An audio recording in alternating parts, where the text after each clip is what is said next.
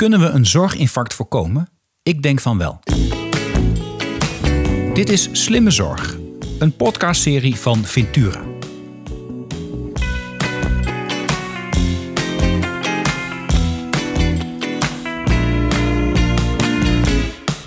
Mijn gast van vandaag is Elise Buiting. Elise is sinds 2017 de voorzitter van de KAMG, de koepel van artsen, maatschappij en gezondheid. Ze is zelf al meer dan 25 jaar werkzaam als arts, maatschappij en gezondheid bij diverse organisaties, waarvan een lange periode als jeugdarts. Ook was ze werkzaam als onderzoeker bij TNO in het werkveld van de jeugdzorg en was ze van 2006 tot 2010 voorzitter van de koepel van jeugdartsen, de AJN. Momenteel werkt ze als vertrouwensarts bij Veilig Thuis. Hey, welkom Elise, fijn dat je er bent bij de Slimme Zorg podcast. Voordat ik ga beginnen wil ik wel mijn luisteraars enorm bedanken. Dat worden er nog steeds veel meer, elke, elke week uh, opnieuw. Super om te zien. Um, en wat ik ook heel fijn vind is om van luisteraars te horen. Ik krijg wel berichten binnen, mensen mailen mij, uh, zoek hem op via LinkedIn met suggesties. Ik ben er echt heel erg dankbaar voor. Dus uh, nou, laat die vooral komen, al die, al die reacties. Daar kan de podcast alleen maar beter van worden. Maar dat gezegd hebben, Elise, uh, welkom bij de podcast. Super dat je er bent. Um, en aan jou ook de vraag die ik eigenlijk altijd stel. Wat is volgens jou slimme zorg? Uh, dat is een eenvoudige vraag, maar ook een ontzettend complexe vraag. Dus Zeker. het is natuurlijk een heel complex uh, dossier met ontzettend veel kanten. Maar ik denk uiteindelijk dat de meest slimme zorg voor de BV Nederland is de zorg waarbij je met zo min mogelijk inspanning zoveel mogelijk uh, resultaat boekt. Mm -hmm. Um, de afgelopen twintig jaar hebben we heel veel ingezet op marktwerking in de, werking in de zorg. Ik denk dat dat ons heel veel opgeleverd heeft. Mm -hmm. Ik denk dat veel organisaties veel efficiënter uh, zijn gaan werken en dat de productie opgevoerd is. Van de andere kant is de productie in het geneesproces niet altijd datgene wat je wil. Nee. nee. Wat je vanuit mijn optiek als artsmaatschappij en gezondheid toch zou willen, is dat je wat meer aan de voorkant gaat zitten en gaat kijken van hoe je kunt voorkomen hoe grote groepen mensen ziek worden. Ja. Ja, en ik moet zeggen, dat heeft de afgelopen twintig jaar uh, aanzienlijk minder aandacht uh, gehad. Is ook ingewikkeld, hè? zeker in, als je allemaal uitgaat van marktwerking. Dan wil je snel resultaat en snel geld zien voor dat wat je doet. Nou, in mijn vak is het zo van alles wat ik ongeveer zie, of ook ongeveer doe, daar ziet niemand iets van. Alles wat dat oplevert, dat zie je niet. Hoe kun je nou in hemelsnaam zo'n keus maken? Ja, hè? Dat, ja, uit financieel oogpunt is dat absoluut de verkeerde keus. Ja. Dan is het dus een andere reden. Ja, precies. Maar als je maatschappelijke impact wil maken, dan, uh, dan heb ik een fantastisch mooi vak. Hè, ik werk toch een beetje aan de onderkant van de samenleving. Daar waar, uh, waar de kwetsbaren zitten, de mensen zitten die, uh, ja, die het op eigen kracht toch wat, wat minder kunnen doen. En ik denk dat dat de kant van de samenleving is waar het meeste winst is te halen. Ja, dat is ook de kant waar uiteindelijk aan die, nou ja, tussen productiekant van de zorg de meeste behandelingen worden gedaan. Hè? Dus dat, dan valt inderdaad aan de preventieve kant wellicht heel veel te winnen. Ja, echt ontzettend ja. veel. Uh, ik ja. werk op dit moment als vertrouwensarts bij Veilig Thuis. En als je gewoon ziet, hè, de lijstjes van, uh, van onderzoek... Uh, waar vroege stress bij kinderen toe leidt aan ziektes... Natuurlijk snapt iedereen van dat je er uh, psychiatrische ziektes van krijgt en dat je uh, alcohol- en drugsverslaafd raakt als je een hele moeilijke jeugd hebt gehad. Ja. Maar het zijn ook bijvoorbeeld dingen dat je, dat je meer last van je ogen krijgt. Of inderdaad meer last van je gewrichten. Dus inderdaad eerder een knie- of een heupoperatie nodig hebt. Ja, dus er is zoveel te winnen als je aan die voorkant gaat zitten en daar, daar goede zorg levert. Er is wel eens een onderzoek gedaan door uh, de Actis een aantal jaar geleden. Dat ging dan eigenlijk alleen over de jeugdgezondheidszorg. En dan over de wat meer hardere medische kanten van de jeugdgezondheidszorg. Dat is natuurlijk enerzijds vaccineren, maar ook de hielprik. Maar ook een aantal medische onderzoeken. En die hebben berekend dat je alleen op basis van die kant al per euro die je investeert 11 euro kunt besparen. Dat is, dan, als dat zo is, dan zou je zeggen, daar, daar loopt de politiek de polonaise mee. Dat zou je zeggen. Ja. Het probleem is dat degene die die euro moet investeren, die 11 euro niet ziet. Nee. nee als een gemeente 1 euro investeert in de jeugdgezondheidszorg, ja. komt dat geld terug hè, in de vorm van minder zorg in een ziekenhuis of Ja. bij een huisarts. Ja. Nou, dat zijn natuurlijk andere financieringstromen. Dus die gemeente denkt vaak van, nou, ik weet het niet. Ik denk dat ik mijn euro nog even in mijn zak hou. Ja. Want eh, ja, van die andere kant heb ik niet zo heel veel last. Eh, hè, natuurlijk zijn er heel veel gemeentes die ook goede zorg willen leveren. Maar je moet toch kiezen hè, tussen ja, je kunt een euro maar één keer uitgeven. Ja. Laten we daar sowieso wat vaker over, wat verder op ingaan, hè, op die preventieve kant en, uh, jeugdgezondheidszorg. Ehm, je zei net van ja, ik ben arts, maatschappij en gezondheid. Um, en ik hou me heel lang bezig met zorg, maar ik, heb, ik weet pas sinds kort uh, dat dat bestaat en wat het is. Um, ik kan me voorstellen dat meer luisteraars dat hebben. Um, zou je eens kunnen vertellen, wat, wat, wat is een arts, maatschappij en gezondheid? En, uh, en volgens mij zijn er ook meerdere soorten artsen, maatschappij en gezondheid. Zou je daar ook wat meer over kunnen ja, vertellen? Ja, dat klopt. Uh, ja, we hebben niet het meest bekende specialisme. Nee, um, heeft er ook wel mee te maken van dat we een kleine groep zijn. In 2000 waren er nog ongeveer 1200 van ons, maar toch door, uh, ja, door de keuze voor de marktwerking en de andere keuzes in de zorg zijn we nu nog ongeveer met 600. Oh, dat is een halvering. Dat is een ja. halvering, dus dat is echt een, uh, echt een hele kleine groep. Uh, zeker als je dat afzet tegen het feit dat de huisartsen en de specialisten, nou die zijn niet verdubbeld, maar zeker 50 tot 75 procent uh, gegroeid in aantallen. Ja. Dus we zijn een kleine groep, dus dat maakt dat je ons uh, moeilijk ziet. En uh, we zijn ook vrij versnipperd. Hm. Ja, ik ben zelf uh, bijvoorbeeld jeugdarts en vertrouwensarts in de loop van mijn carrière geweest. Mhm. Maar je hebt ook nog artsen die werken in de infectieziektebestrijding. Die zijn op dit moment Is nogal relevant. redelijk in Ja. de aandacht. Hè? Ja. Ja. Ja. die, eh, die, die bestrijden bij de GGD, of die zijn bij de GGD in de lead bij de bestrijding van de coronapandemie. Ja. Uh, maar je hebt ook artsen die werken in de tuberculosebestrijding. Nou, dat is nog een clubje van zo'n 15 artsen in heel Nederland. ja, wordt wel eens vergeten, maar dat, dat speelt nog steeds. En met name bij asielzoekers komt het nog wel voor en bij arbeidsmigranten. Ja, hè? Dat, precies. eh, ja. precies. Ja. en er zijn natuurlijk wereldwijd steeds meer uh, resistente vormen van, uh, van tuberculose, hardnekkige vormen van tuberculose. En ook sinds de AIDS-epidemie uh, is de tuberculose weer, weer, weer, wereldwijd opgekomen. Ja. ja, en alles wat wereldwijd bestaat, dat bestaat in Nederland. Dus daar moet je een goede zorg voor hebben. Ja. Ja. En inmiddels weten we ook wat wereldwijd gebeurt. Dat kan Nederland ook hard raken. Dus Nou ja, de coronapandemie laat het natuurlijk heel veel zien van uh, ja, hoe de wereld gewoon één systeem is. En als er in China iets misgaat of in Afrika iets misgaat, dan kun je wel denken dat je in het rijke Westen woont. Maar ja, met die ziektes hebben we allemaal te maken. ja. Ja. Dus, maar, dus, dus, dus, dus, zeg maar, de jeugdartsen zijn de artsenmaatschappij en gezondheid. ehm, de GGD-artsen in verschillende hoedanigheden. Uh, Ja. GGD-artsen zijn, dus, zijn dus ook vaak jeugdartsen. De infectieziekteartsen, artsen, infectieziektebestrijding. De artsen die uh, werken op tuberculosebestrijding, maar ook de medisch milieukundigen. Oh, doe maar. Ja, forensisch geneeskundigen waren tot voor kort artsmaatschappij en gezondheid, maar die hebben een eigen route gekozen. Oké, okay, maar die, dat, dat lijkt er wel een beetje op. De Lijkt er een beetje op. Het ja, is in ieder geval werken in de publieke gezondheid. Ja. Ja. Dan heb je nog de vertrouwensartsen bij Veilig Thuis. Ja. Dan heb je nog de donorartsen. Eh, De donor- en transplantatieartsen die werken bij eh, bijvoorbeeld Sanguine en de Nederlandse Transplantatiestichting. Die zorgen voor veilige bloedproducten en, en dat jij als, als, eh, ook een veilige donor bent. Ja. Hebben daar een belangrijke rol in. En de laatste groep die er nog bij hoort zijn de farmaceutisch geneeskundigen. En die werken enerzijds in de farmacie. Die ontwikkelen nu het vaccin bijvoorbeeld. Mhm. Dus die heb je de laatste tijd ook al op tv gezien. ja, zeker. En anderzijds zitten ze in de controlerende kant van de geneesmiddelenketen. Bijvoorbeeld bij het college ter beoordeling van de geneesmiddelen. Ja. Ja, Maar een hele brede, brede beroepsgroep. Ja. Ehm, maar allemaal op, op maatschappelijk extreem belangrijke plekken. En daarvan nog maar slechts 600. ja dat is on- ontzettend zorgelijk. Dat vindt, eh, ja, dat vindt eigenlijk iedereen.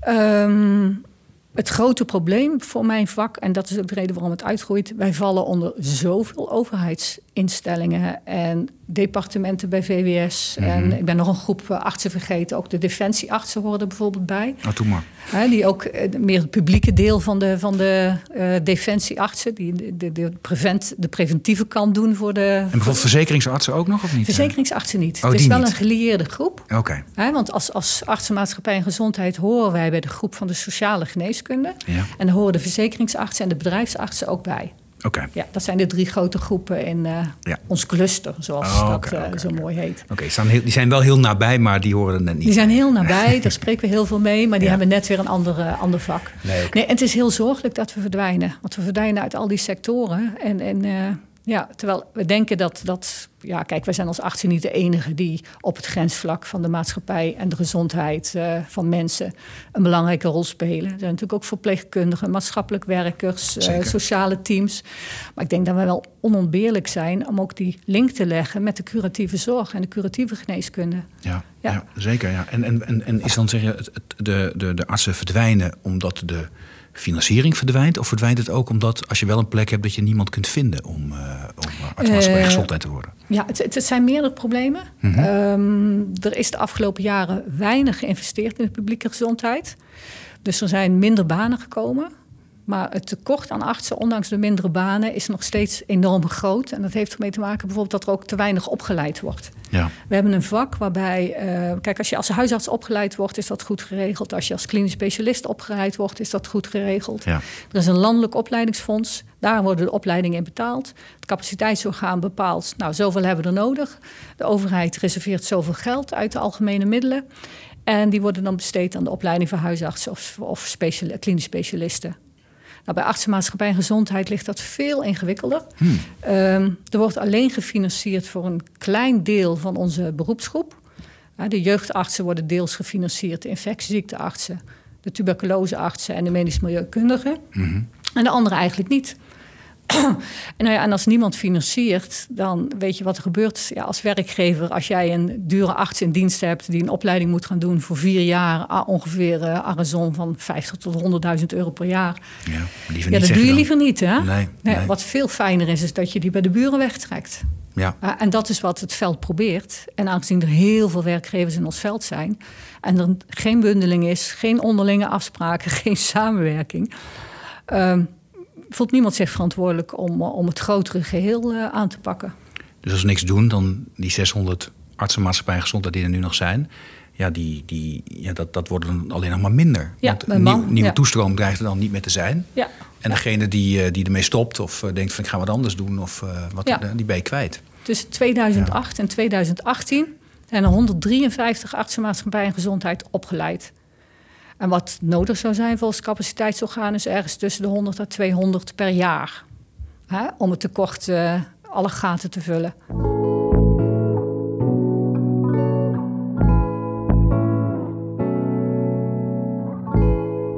Laten we eens uitleggen wat er dan gebeurt hè, als, we, als we die artsenmaatschappij en gezondheid niet zouden hebben. Want je zei net, we kunnen enorm veel betekenen, met name aan de preventieve kant van de zorg. Ik weet dat politiek de preventie is heel lang met de mond beleden, maar er gebeurde niet zoveel.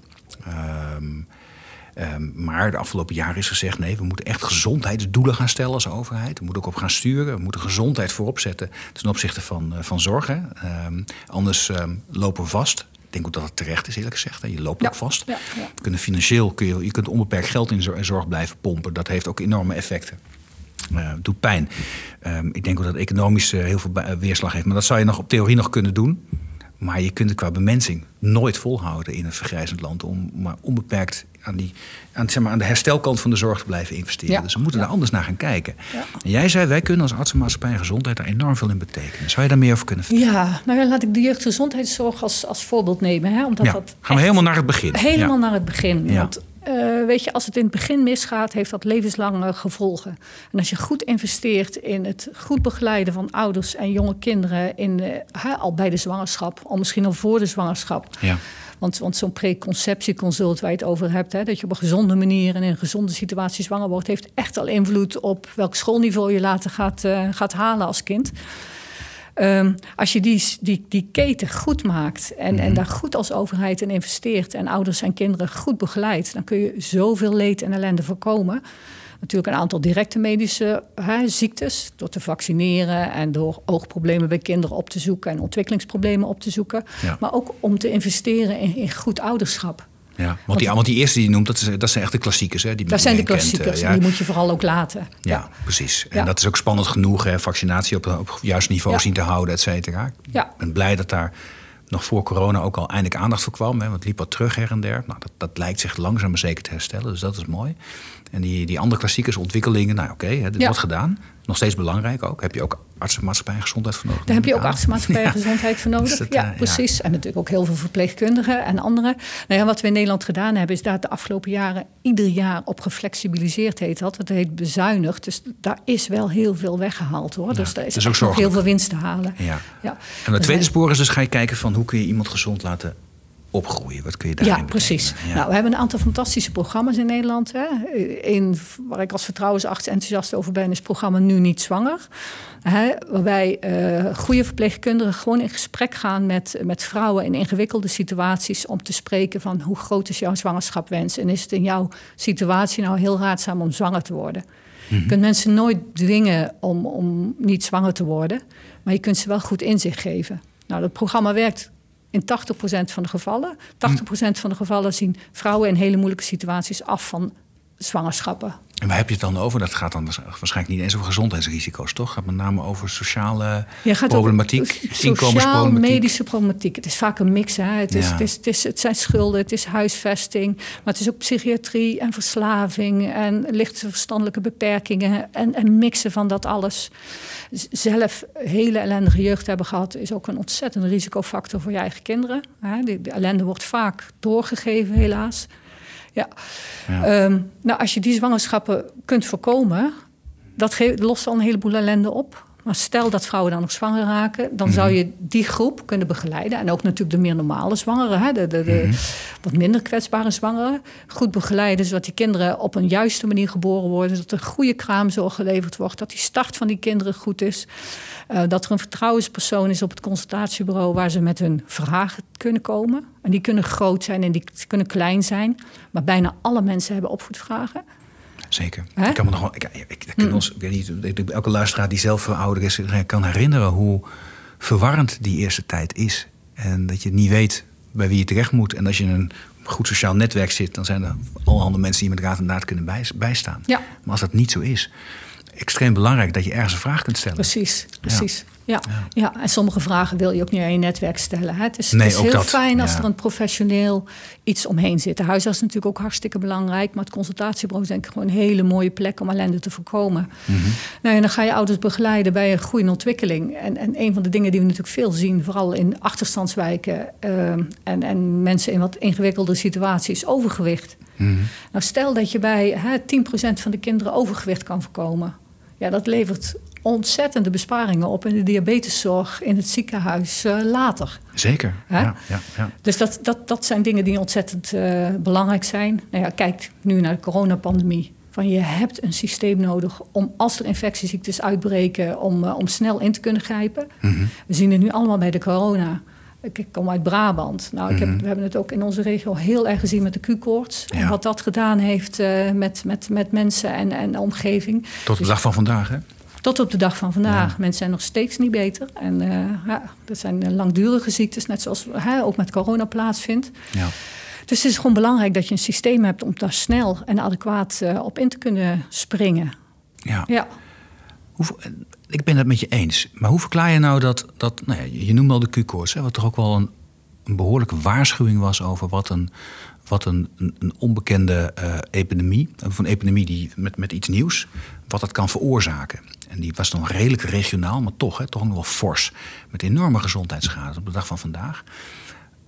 Um, hoe kan het nou als dat, dat soort dingen gebeuren? Um, en in het verleden de Mexicaanse griep, wat ook al een soort waarschuwing was. Nou, dat pakte dan, misschien heeft dat dat nu ook laten indutten. Dat viel achteraf toen mee, hè, maar toch. Maar dat, dat er, ondanks dat soort waarschuwingen, zo weinig aandacht lijkt te zijn voor het belang van die publieke gezondheid. Dat ook, hè, moet ik zelf ook eerlijk toegeven, we hebben het in het voorgesprek ook over gehad. Ik ben zeven jaar Kamerlid geweest. Ik heb het nauwelijks brieven over langs zien komen. Ik heb er eigenlijk nooit een debat over gevoerd. Het is zoiets van, nou, het zal er wel zijn en we halen schouders op. Terwijl je zegt, staat onder enorme druk. Ja, nou, het is een beetje als die brug bij Genua. Hè? Ja. Zolang je het doet en zolang je niet ziet dat het problemen geeft... en bij, bij het bezuinigen op preventieve zorg zie je dat heel lang niet... Nee dan is het prima. Dan gebeurt er niks tot die brug instort. Ja. ja. Kijk, en met dingen als Q-koorts en eigenlijk ook met corona... we mhm. hebben iets in ons als mensen dat we pas geloven als we het zelf zien. Ja. Hè? En uh, het heeft Brabant heel veel moeite gekost om Den Haag te overtuigen dat Q-koorts een serieus probleem was, bijvoorbeeld. Zeker. Ja. want het is toch ver weg. Het, het, heeft de wereld lang gekost om corona te erkennen als serieuze ziekte, want het was toch een Chinees probleem. Ja, dus er zit iets in ons als mensheid wat, uh, ja, wat, wat niet zo geschikt is voor preventie. Dus we moeten het ontzettend hebben van ons gezond verstand. Je moet het hebben van langdurige investeringen. Je Je kunt niet even snel effect hebben met preventie. Je moet gewoon vijf tot tien jaar of twintig jaar in iets investeren voordat het een mooi systeem wordt en, en wat goed werkt. En je moet ook blijven investeren. ook al wil je eigenlijk een snelweg aanleggen, of ook al heb je in de gemeente lantaarnpalen nodig, of, of een jeugdzorg die uit de hand loopt. Ja. En dat is moeilijk. Dat zijn voor ons mensen hele moeilijke keuzes. Ja, ja. daar zijn we psychisch nou niet zo goed in. Hè? En die, je zet al die lantaarnpaal en die weg, dat is direct effect. Dus er is een probleem en er was te weinig verlichting. Ik heb lantaarnpalen geplaatst. En hup, ja, kijk precies, eens. dan zie je het Applaus. meteen. Hè? Ja, ja, kijk eens, ik ben de wethouder die lantaarnpalen plaatst.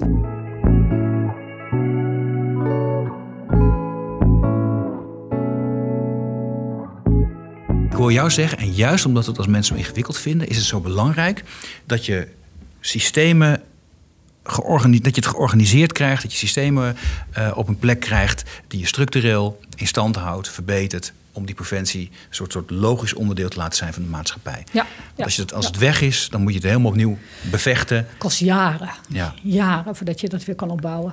Dat is ook de reden waarom deze tak van sport ook echt publieke gezondheid is. Hè? Echt mhm. onder de overheid valt. Je kunt heel veel overlaten aan de markt. Dit kun je niet overlaten aan de markt. Nee. Hè? De markt is gebaat bij zoveel mogelijk knieoperaties en zoveel mogelijk diabeteszorg. Want nou ja, dus ja, dat, iedere, iedere verrichting die, die tikt aan. Ja. Dus de markt vraagt iets heel anders. Dus het is echt iets waar, je, waar, de overheid verantwoordelijk moet zijn. Ja. Ja. ja. je kunt je voorstellen dat verzekeraars ook nog wel hier, hier belangen hebben. Hè? Dat zou, zou, zou, zouden kunnen hebben, maar dat is vaak in samenwerking met gemeenten dat dan programma's worden opgestart. Ik, zie verzekeraars eigenlijk, laten we wel wezen, die hebben van de overheid natuurlijk een rol gekregen in de regulering van de zorg. Ja. Ja, en die, die, die rol, ja, ik vind verzekeraars toch min of meer semi-overheid. Die hebben natuurlijk een, een hele belangrijke publieke taak mhm. om te zorgen dat de zorg niet uit, uh, uit de klauwen loopt. Ja. En dat te reguleren. Dus of je dat nou SEC bij de overheden legt of bij een, een semi-overheidsinstituut, dat maakt niet zo heel veel uit. Nee, maar het moet ergens belegd worden waar de lange termijn belangen geborgd kunnen blijven. Ja, ja. ja. En dat is, nou, dat, dat, is, dat is zeker een uitdaging. En toch, je zou denken, we zitten nu in die coronapandemie. We hebben met elkaar echt eens een keer live kunnen zien wat er gebeurt. Hè? Op het moment dat je overvallen wordt door uh, infectieziekten, wat ook het mhm. publieke en, en, en, en, het belang van, van uh, vaccinatieprogramma's, het belang van teststraten, zijn allemaal publieke gezondheidszorg waar we het hier over hebben.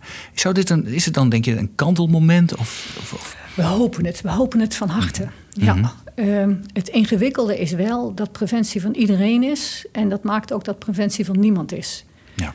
Preventie is van 355 gemeentes. Het is van, uh, in, bij VWS is het van de afdelingen, hè, die gaan over de geneesmiddelen, de GMT-afdeling. Het is van de afdeling publieke gezondheid. Het is van de afdeling curatieve zorg. Het is van de afdeling DMO. En de WLZ vergeet ik dan nog.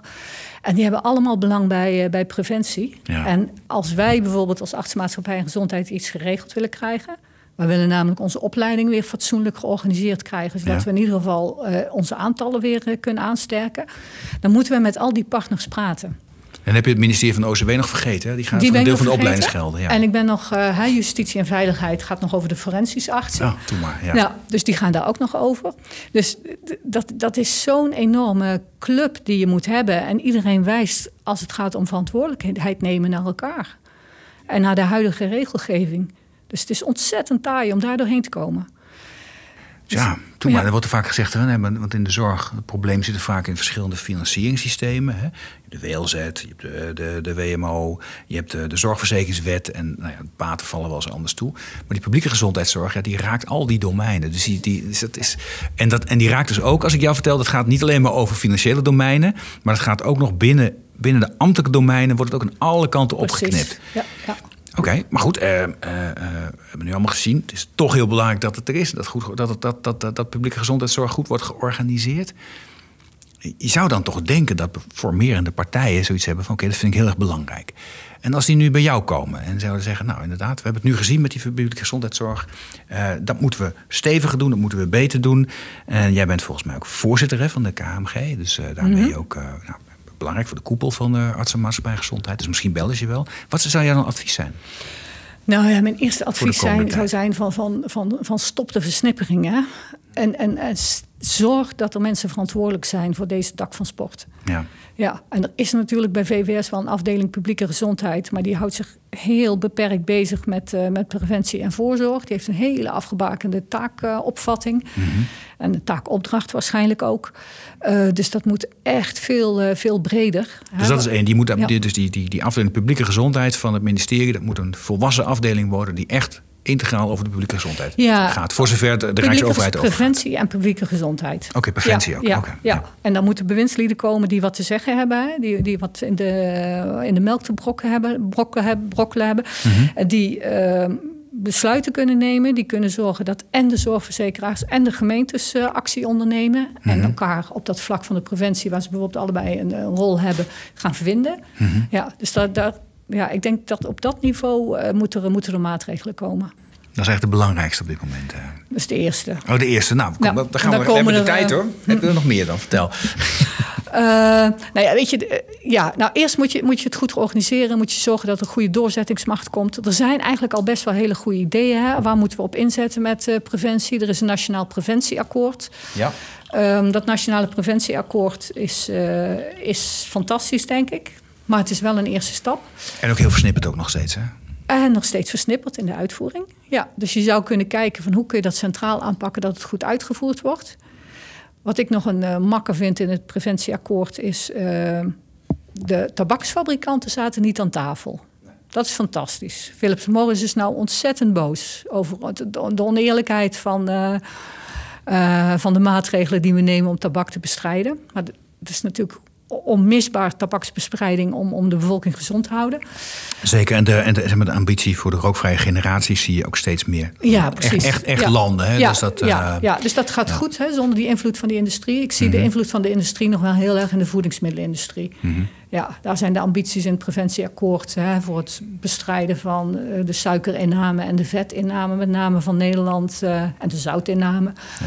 nog niet helemaal optimaal zijn. Nee, Maar goed, je ja. hebt een mooi preventieakkoord. Mhm. Je hebt iemand die doorzettingsmacht heeft. Nou, dan heb je al een eerste stap waarmee je aan de slag kan gaan. Ja. Ja. en dan moet je die hele BV Nederland, die hele zorg en alles wat er omheen zit, in beweging krijgen om hier uh, mee aan de slag te gaan. Ja. Dus het is wel een monsterproject. Nou, dat is zeker. Dat is zeker. En Volgens mij wat wel helpt, hè, de, de Tweede Kamer heeft uitgesproken, dat was nog de vorige Tweede Kamer, aan het eind van de, van de, van de periode, dat ze echt gezondheidsdoelen willen gaan stellen. Dat de overheid gezondheidsdoelen moet gaan stellen. Ik heb in Ja. deze podcast eh, heb ik, eh, heb ik professor Jochem Miro gehad. Dat was voor mij de, Ja. de bedenker van dit, eh, van dit idee. En toen hij daar met mij over sprak, denk ik, je bent gek, waar heb je het over? Je kunt als overheid toch niet sturen op gezondheidsdoelen.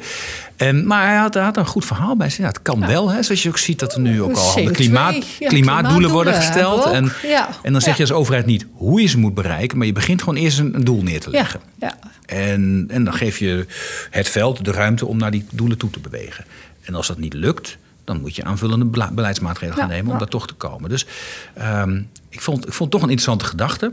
Ehm, en ik ben heel benieuwd of, dat, of dat, we dat nu ook echt gaan terugzien.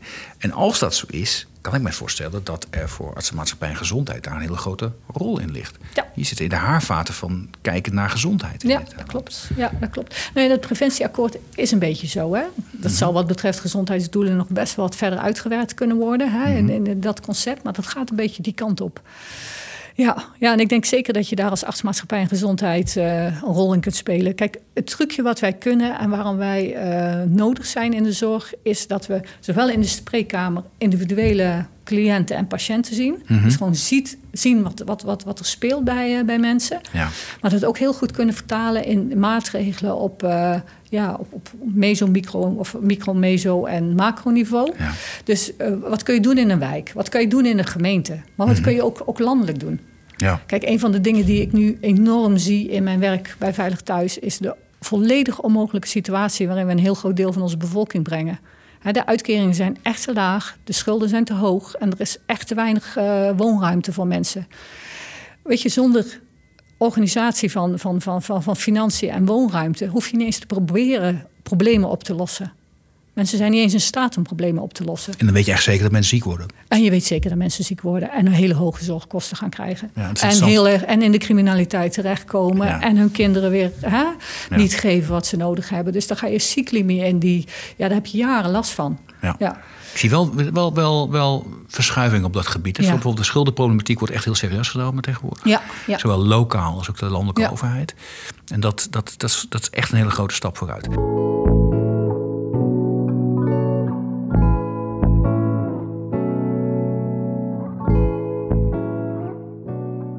Ik heel interessant vind, eh, wat je zegt, is dat ehm, ehm, we zitten in die spreekkamer. Dus je hebt die individuele. Het, zijn, het is geen patiënt, het is, een, het, is een, het, is, het is een cliënt, het is een bewoner of wat dan ook.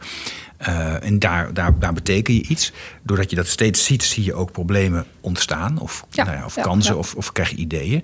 Dus, en die moet je dan ook in de verbinding met de buitenwereld zien te brengen. Wat je in die tweede rol, hè, dus, dus, dus Mhm. signaleren en op basis daarvan, ja, is het macro of micro's, maar het natuurlijk bekijkt, mogen helpen, meedenken over verbeteringen. Word je daar voldoende serieus in genomen op dit moment? En voldoende in benut? Eh, nee, ik denk dat dat beter kan. Mhm. Ja, eh, het, li- het ligt een beetje aan de instelling waar je werkt, hoeveel ruimte je krijgt. Mhm. Eh, ik vind wel een issue van dat GGD'en zijn vaak ambtelijke instellingen. En daar is de ruimte voor de zorgprofessionals niet altijd heel erg groot. Mhm. Want stel dat je iets doet wat de wethouder niet bevalt. Ja, ja precies. Ja, in het Ja, dus- ambtelijke kader is dat spannend. Terwijl, je, kader, ja. terwijl we de, de problematiek waar je naar kijkt, die is, die is per definitie niet beperkt tot een smal pad. Dus je moet een beetje breed kijken. Precies, je moet een beetje beet kijken. Ja, Ja, Dus we hebben wel artsen nodig die ook het lef hebben om, eh, om af en toe buiten de gebaande paden te lopen. En niet altijd te luisteren naar, eh, naar de baas en eh, hè, de, de, de, de gemeente. Dat is een lastige. Ja. En de ene instelling kan daar beter mee overweg dan de andere instelling. En de ene professional kan daar beter mee overweg dan de andere. Ja. Maar het is wel wat je moet doen. Hè? Kijk, als in mijn werk van, bij Veilig Thuis zie ik nu heel veel ehm, zwangeren die finaal in de problemen zitten. Die Mhm. 25 hulpverlenersinstanties hebben om zich heen. Nou, dat is misschien overdreven, maar Ja. in ieder geval. Maar daar zouden, daar, daar zouden we ooit mee stoppen. Hè? Was het idee, we Of- doen nou heel de jeugdzorg een doen we richting de gemeente. Eén, je- één gezin, één plan. Ik, Ja, eh, ik zat zelf in de fantastisch kamer. idee. Goed idee, ja. Ik vind het idee echt geweldig. ja. Niet helemaal gelukt zo te horen. Ik zie de uitvoering. Nee, dat is niet gelukt. Nee. Nee. En, en dat is niet raar, want je kunt sommige sectoren ook niet zomaar allemaal aan elkaar verbinden. Hè? Ik bedoel, het ziekenhuis met de hoogspecialistische zwangerschapszorg verbinden aan eh, de schuldhulpverlening. Is Mhm. nee, ingewikkeld. dat, nou, dat gaat je sowieso niet lukken, denk ik. Nee, maar wat je wel moet doen, is, is in die zorg voor die zwangeren zorgen dat dat wel allemaal op elkaar afgestemd is. Dus Ja. daar heb je Ja. best. Eh, daar heb je professionals voor nodig die dat kunnen. Dat is ontzettend ingewikkeld. Dan moet je Ja. kunnen, dan moet je met alles en iedereen kunnen praten en alles met elkaar kunnen afstemmen. En zo'n mooi plan maken wat past bij de, die ene, dat ene gezin waar een kind gaat komen. Ja. Ja, nou ja, die professionals die zijn er niet. Nou, bij Veilig Thuis vervullen we af en toe die rol. Ik Ja. zie in sommige teams, sommige jeugdteams, mensen die rol pakken. Maar het gros van de gemeentes is dat er niet. Nee. Dus we hebben dan heel veel hele mooie zorg in heel veel eilandjes die niet afgestemd wordt. Nou, en, en ja, in, dit geval gaat het dus niet alleen om, over zorg. Ja, het gaat ook over andere vormen van ondersteuning, hulp. eh, Precies, het gaat over op. huisvesting. Het gaat over hè, het, het zorgen dat er, een, dat er een een kinderkamertje is. Het gaat zorgen over, zorg, over een uitkering. Het, het gaat Ja. over alles. Ja, Ja, het gaat over het hele leven van een vrouw, ja. van een gezin. En dat allemaal in een korte periode. Ja zeker. Ja, Want dat, ze hebben ook allemaal nog de neiging om te vroeg te bevallen. Hè? Degene die echt in de problemen zitten. oh, ja. dat, komt, dat komt er dan nog bij. Komt er dan nog bij. Dus je hebt Dus heel je denkt, weinig ik, denk, ik denk, ik heb negen maanden, maar het blijkt in de praktijk maar 7,5 maanden Precies. zijn. Eh, Ja. en, nou, dat is- nou ja, weet je, ja. en met dat probleem, als je dat constateert en met de verhalen van de mensen die het betreft, ja, dan ga je wel de boer op. Dan ga ik wel naar mijn eh, directie, naar mijn management, zo van dit is het probleem. Ja. En ik ga wel naar de gemeentes toe om te vertellen van, weet je, hier zit een gat in de markt. En als je hier niet zorgt dat die zorg goed geregeld wordt, heb je straks heel veel kinderen in de jeugdzorg, terwijl je dat helemaal niet wil. Nee. Nee, en, het ingewikkelde is, en dat, dat, dan kom je weer bij die voorzorg uit. Hè. Dus dan moet je die dingen met elkaar verbinden. Ja. En zeggen, nou, als we het dan anders organiseren, dan voorkomen we eh, X, Y en Z. Maar in principe zijn X, Y en Z, ook al is het allemaal heel prijzig en is het allemaal, heeft een enorme impact op de maatschappij. Maar dat is wel geregeld. Dus als er problemen Ja, ontstaan, ja, waardoor ja, iemand ja. eh, naar een eh, psychologische zorg nodig heeft, of iemand krijgt overgewicht, krijgt last van zijn gewri- gewrichten, of krijgt diabetes. Het curatieve deel hebben we allemaal geregeld met een soort bijna onbeperkte betaaltitel. Ja, En- ik, ik wil de ja. GGZ hier even uithalen. Nou, daar, daar, daar, knelt, daar knelt het ook. Dat ben ik met je eens. dat- enorm. Nee, daar ben ik Ja, met je eens. ja. Hè. Maar in de basis, basis zou het moeten zijn. Hè, maar dan, dat, dat lijkt allemaal zijn weg wel te vinden. Ja. Met inderdaad ook zijn beperkingen her en der. Terwijl aan die, aan dat, dat, dat coördineren en bij elkaar brengen, en het preventieve deel... Ja, Ja. dat, dat, Dat- lijkt een soort extra kosten. Precies, kosten dat zijn, hè. dat zijn voor gemeentes extra kosten. Ja. En de opbrengst komt elders terecht. Ja, ja. het- weet je, dat, dat contrast tussen hoe goed de curatieve zorg is geregeld. En, en Ja. ik ben ook ontzettend trots dat Nederland zo goed geregeld heeft hoor. En daar moeten we ook niet te veel op interen. Nee. Maar hoe slecht de preventieve zorg geregeld is, is toch heel schrijnend. Ik, ik sprak laatst met een collega. En eh, zij vertelde, een collega neuroloog, van dat er eh, geneesmiddelen zijn voor, eh, voor kinderen met een bepaalde spierziekte. Die kosten een miljoen euro per jaar. Mhm. Ja. En die leiden ertoe dat een kind een jaartje ouder wordt. Ja. En dan wordt overwogen die te gaan bekostigen. Ja. Ja, dan zit ik met gezinnen hè, van, twee jonge mensen. Hij, hij zei 17, hij 19. ehm, die met een veel te kleine uitkering nu al in de schulden een, een prematuur kind krijgen. Ja. Met gezondheidsproblemen. Waar ze niet goed voor kunnen gaan zorgen. En je ziet alle problemen komen. Ja. Maar er is geen geld voor fatsoenlijke begeleiding. Ja, er was zelfs een gemeente die wist, eh, die wist te zeggen... de baby heeft nog geen hulpvraag. Nee, nou, daar heeft de Nou. baby inderdaad niet om gevraagd. Maar inderdaad, dat Nee, is, eh, dan weet je in welk ambtelijk Ja. circus je terecht bent Precies, gekomen. dan, Inderdaad. d- ja. want je moet Ja. maar het geld uit het juiste potje zien te krijgen. Ja, en interessant is, en die baby heeft dus wel hulpvraag, maar dat deel is dus geregeld, want dat is curatief. Hè? Dus we hebben een premature baby. Nou, als hij helemaal Ja, een dure nee. zorg nodig heeft en wat dan ook, nou prima, dat hebben we in geregeld. het ziekenhuis hè? is het goed In het ziekenhuis geregeld, maar ja. uit het ziekenhuis, Nou dan ja, begint het. Precies, Ja. en dan houdt de Ja. zorg natuurlijk niet op. Hè? Ja. En, En het is natuurlijk heel beperkt te denken, die baby heeft geen hulpvraag. De baby heeft natuurlijk als vraag, ik wil ouders die voor me kunnen zorgen. Hè? Dus zorg dat mijn ouders dat kunnen. Zorg dat ze goed, goed wonen, dat ze geld hebben, dat ze begeleiding krijgen als ze het zelf niet 1, 2, 3 kunnen. precies, ja. En dan Ja. heb je die hele jonge ouders en dan zeg je, nou dat doen wij ook. Hè? Met dat, met dat, we hebben ook een programma voor om eigenlijk hier preventief op te treden. Dus Ja. kijk, kijk of je mensen Ja, kunt verleiden om hun kinderwens uit te stellen. Maar ja, soms Mhm. is ook, eh, ja, het is niet altijd ook een kinderwens. Hè. Mensen worden soms ongewild zwanger. Ja, zijn niet Klopt. bezig met anticonceptie. hebben nee, er niet over nagedacht. Of, Daar moet je eh, soms echt bij helpen. in de Ja. heat of the moment eh, is het niet gebeurd. Maar wat, wat ook ingewikkeld is volgens mij, wat, wat rondom deze eh, maatschappelijke preventieve zorg hangt, is dat er ook heel makkelijk over geoordeeld wordt. Oh, mensen zijn dom, hadden ze maar anders moeten doen. En eh, het is hun probleem. En dat is natuurlijk, ten eerste is dat te makkelijk, want niemand weet in welke situatie dingen gebeuren. Maar ten tweede, zelfs als je dat al vindt, dan nog is het onverstandig om niet te helpen en te ondersteunen. Want- Precies, als je Ja. hem puur economisch zou beschouwen, dan Ja. zou je al moeten helpen. Gewoon Ja. als BV Nederland om geld over te houden. Ja. Ja, en als je dan nog eens menselijk kijkt, van, ja, weet je, het is wel heel makkelijk om te zeggen eigen schuld, dikke bult. Als je ziet in wat voor omstandigheden mensen moeten wonen, opgroeien. Hè, wij zitten aan de goede, ik zit aan de goede kant van de lijn. Jij zit zo te zien ook aan de goede kant van de lijn. Ja, zeker. Nee, allemaal- we, we moeten echt oppassen Ja, te, te dus- oordelen ja. over situaties waar mensen zijn. Ja, eh, je, je, moet er eens, maar je moet er maar eens gaan kijken in, in, in, in de andere wijken. Je moet maar eens met de mensen spreken. Ja. Er zitten fantastische mensen tussen. Ja. Als weet je, soms is het gewoon te veel wat je op je bordje krijgt. Ja, dat is ook zo. Ja. Kijk, we leven gelukkig niet in een land waarin mensen in de goot liggen. En eh, we hebben redelijk sociale woningbouw. Maar nog steeds, hè. Als je zo'n red- redelijk sociale woningbouw hebt... en je komt uit een heel groot gezin met heel weinig geld... Met, wat heel gehoorig is... Nou, kijk maar wat in de huidige coronatijden gebeurt. Lekker thuiswerken of thuis naar school. Nou, dat prima. Mijn kinderen lukt dat. Kunnen een rustig plekje in huis vinden. Ja, die gaan naar een eigen op. kamer. Hè? Ja, precies. Maar ja, dan ga je al vanuit dat iedereen een eigen kamer heeft. Dat is natuurlijk lang niet overal zo. Huiswerk, Nee, gehoorig. ja. eh. Die computer is er ook niet altijd. Nee, ik wil en zeggen, die computer is helemaal niet. Hè? Die Nee, kinderen hebben helemaal geen computer. Er is hoogstens eentje voor het hele gezin. Ja. En dat zijn alle dingen dus die, jij ziet. Daar kun je signaleren. Daarin kun je een soort, nou ja, een soort, soort informatiemakelaar zijn richting alle handen Precies. maatschappelijke instanties. Ja. En, eh, en je kunt ook direct wat betekenen voor mensen. Ja, ja, ja. ja. Dus ja, ja, uiteindelijk heb ik denk ik het mooiste vak van de wereld. En dat is ook mooi om Ik te heb niet het grootste salaris van de artsen, maar ik denk qua maatschappelijke relevantie die je hebt en, en de maatschappelijke opbreng, ja, veel groter krijg je hem niet. Nee, niet gedacht van nee, die bevriende neuroloog was ik. eh, dat, dat, pad had ik ook ingekund. Was ook mooi geweest. Ja, weet je, het, het, is, het, maar, het is maar net hoe je in elkaar zit. Hè? Ja. Ik denk dat ik meer ga voor relevantie en eh, maatschappelijke, maatschappelijke betrokkenheid kunnen uitleven dan, eh, ja, dan voor werken in een ziekenhuis. En, eh, ja, Ja. Ook hartstikke nuttig en, en, en zinvol werken. Nee, maar dat Niks daar nadelen van. Maar ik ben gewoon geschikter voor dat andere werk.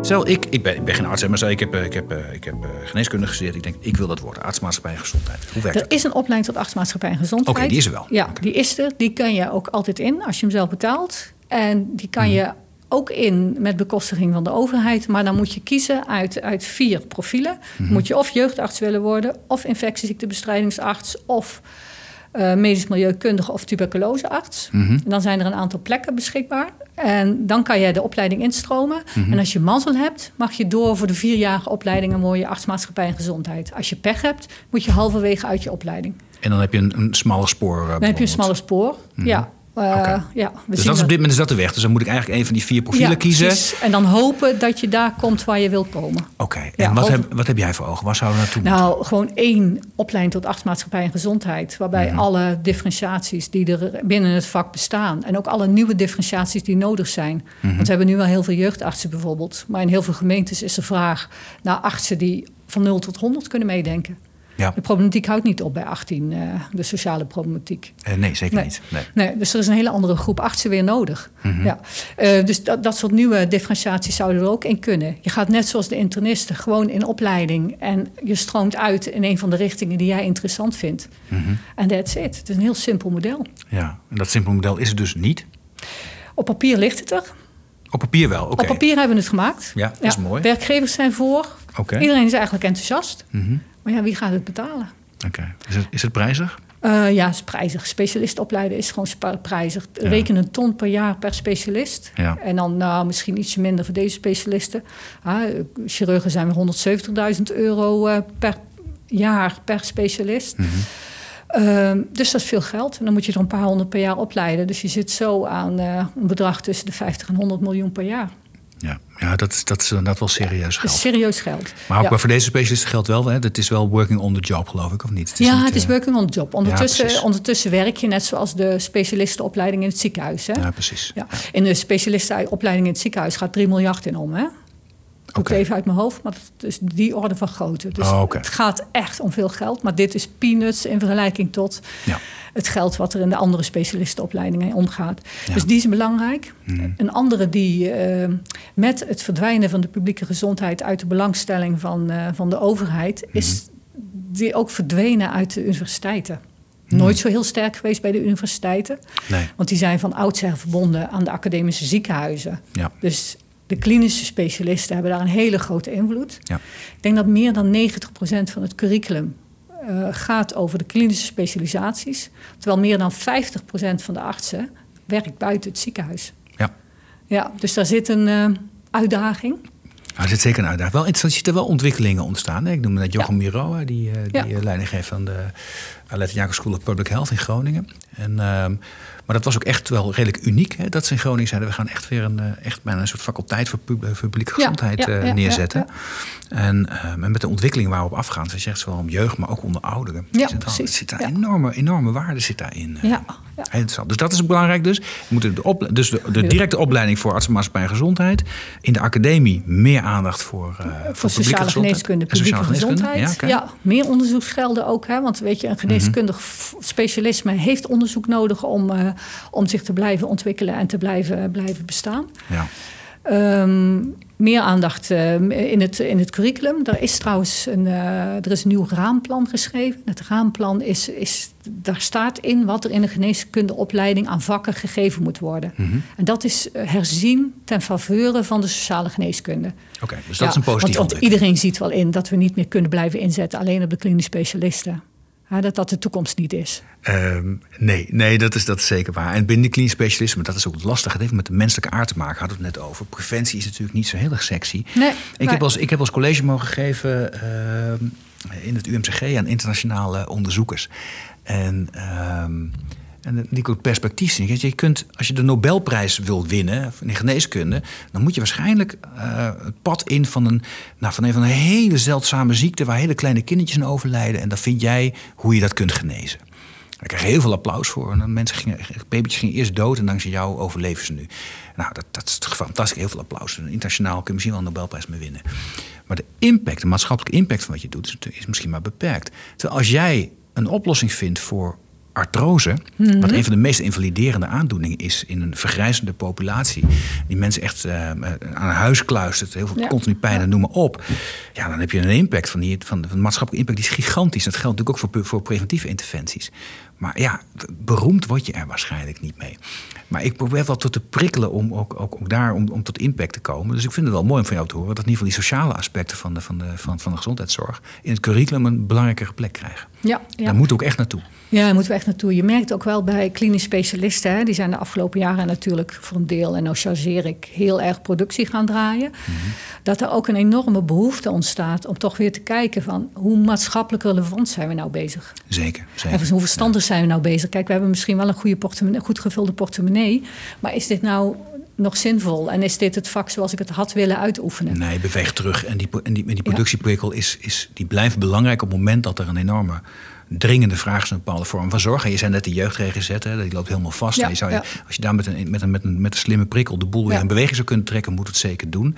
Maar productie in de zorg kan nooit een doel aan zich zijn. Dan nee, doen we het niet goed. En die balans die gaan we ook weer vinden. Met ja, dan moeten we meer checks en balances in zitten. Hè? Terwijl ik, ik ben helemaal niet voor het marktwerking helemaal uit de zorg halen hoor. heeft zeker zijn, zijn kwaliteiten. Nou, zorg wel dat het op de juiste gebieden is. Precies, op de plekken waar het, waar het meerwaarde kan hebben. Ja. maar eens even kijken. We hadden het al gehad over de opleiding voor artsmaatschappij en gezondheid. Die, uh, die moet op de schop. Er ligt een goed plan, maar er moet nog betaald gaan worden. Ja. Uh, de geneeskundeopleiding, daar uh, zijn veel verbeteringen mogelijk. Daar zijn we ook al aan het werk. Ja, en de laatste is toch die arbeidsvoorwaarden. Hè? Hmm. Er zit nu wel echt een grote kloof tussen wat je verdient als arts bij een GGD of een veilig thuisorganisatie en wat je verdient in een ziekenhuis. Dus het is gewoon heel moeilijk om mensen te, aan te trekken. Ja, je moet echt idealisten krijg je.